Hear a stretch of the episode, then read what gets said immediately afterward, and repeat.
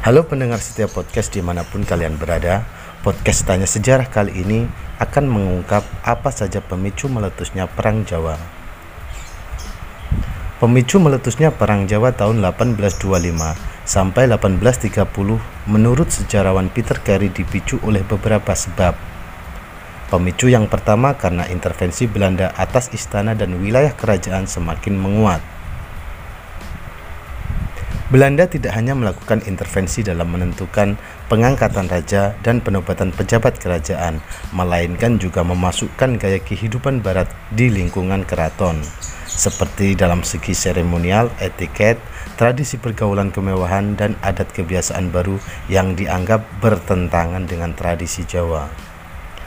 Pemicu kedua datang dari luar keraton, khususnya di daerah pedesaan. Keadaan penduduk umumnya sangat memprihatinkan akibat dari berbagai penerapan sistem perekonomian yang mencekik rakyat.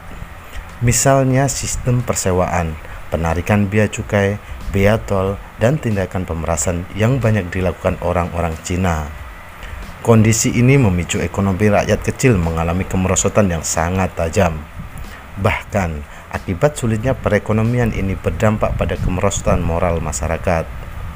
Situasi ini menjadi pemicu ketiga atas meletusnya Perang Jawa. Praktik perjudian, pemadatan, peminum minuman keras, dan pelacuran serta perbanditan seolah menjadi tren di masyarakat luas kala itu. Dan parahnya, kemerosotan moral ini tidak hanya terjadi di kalangan rakyat kecil, melainkan juga melanda pada golongan priayi termasuk di kalangan bangsawan keraton. Dapat dikatakan, selama periode tahun 1812 sampai 1825 timbul ketidakpuasan dan kekisruan di Jawa sebagai akibat rentetan situasi sosial dan politik kala itu. Meningkatnya campur tangan Belanda dalam urusan keraton terutama di keraton Yogyakarta kian tak terbendung. Demikian juga konflik, intrik, dan korupsi semakin meluas. Sementara itu, penyewaan tanah-tanah penduduk di Jawa Tengah dikuasai penuh oleh Belanda dan Cina, seperti perkebunan tebu dan kopi.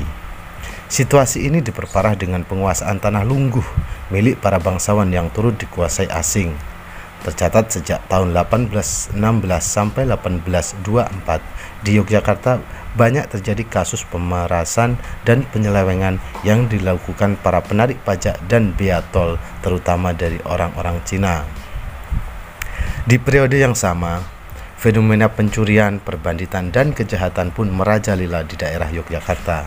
Hal ini merupakan akibat dari sulitnya perekonomian itu sendiri. Di sisi lain, para bangsawan banyak kehilangan tanah-tanah lungguhnya. Situasi ini turut memicu meletusnya pergolakan. Nah, Pergolakan ini pun kemudian meletus ketika seorang bangsawan terkemuka bernama Pangeran Diponegoro yang merupakan putra tertua Sultan Hamengkubuwono III melancarkan aksi menentang terhadap campur tangan Belanda terhadap keraton dan situasi korup di lingkungan keraton. Demikian podcast Tanya Sejarah episode kali ini. Apabila ada pertanyaan seputar sejarah, silahkan tulis di kolom komentar.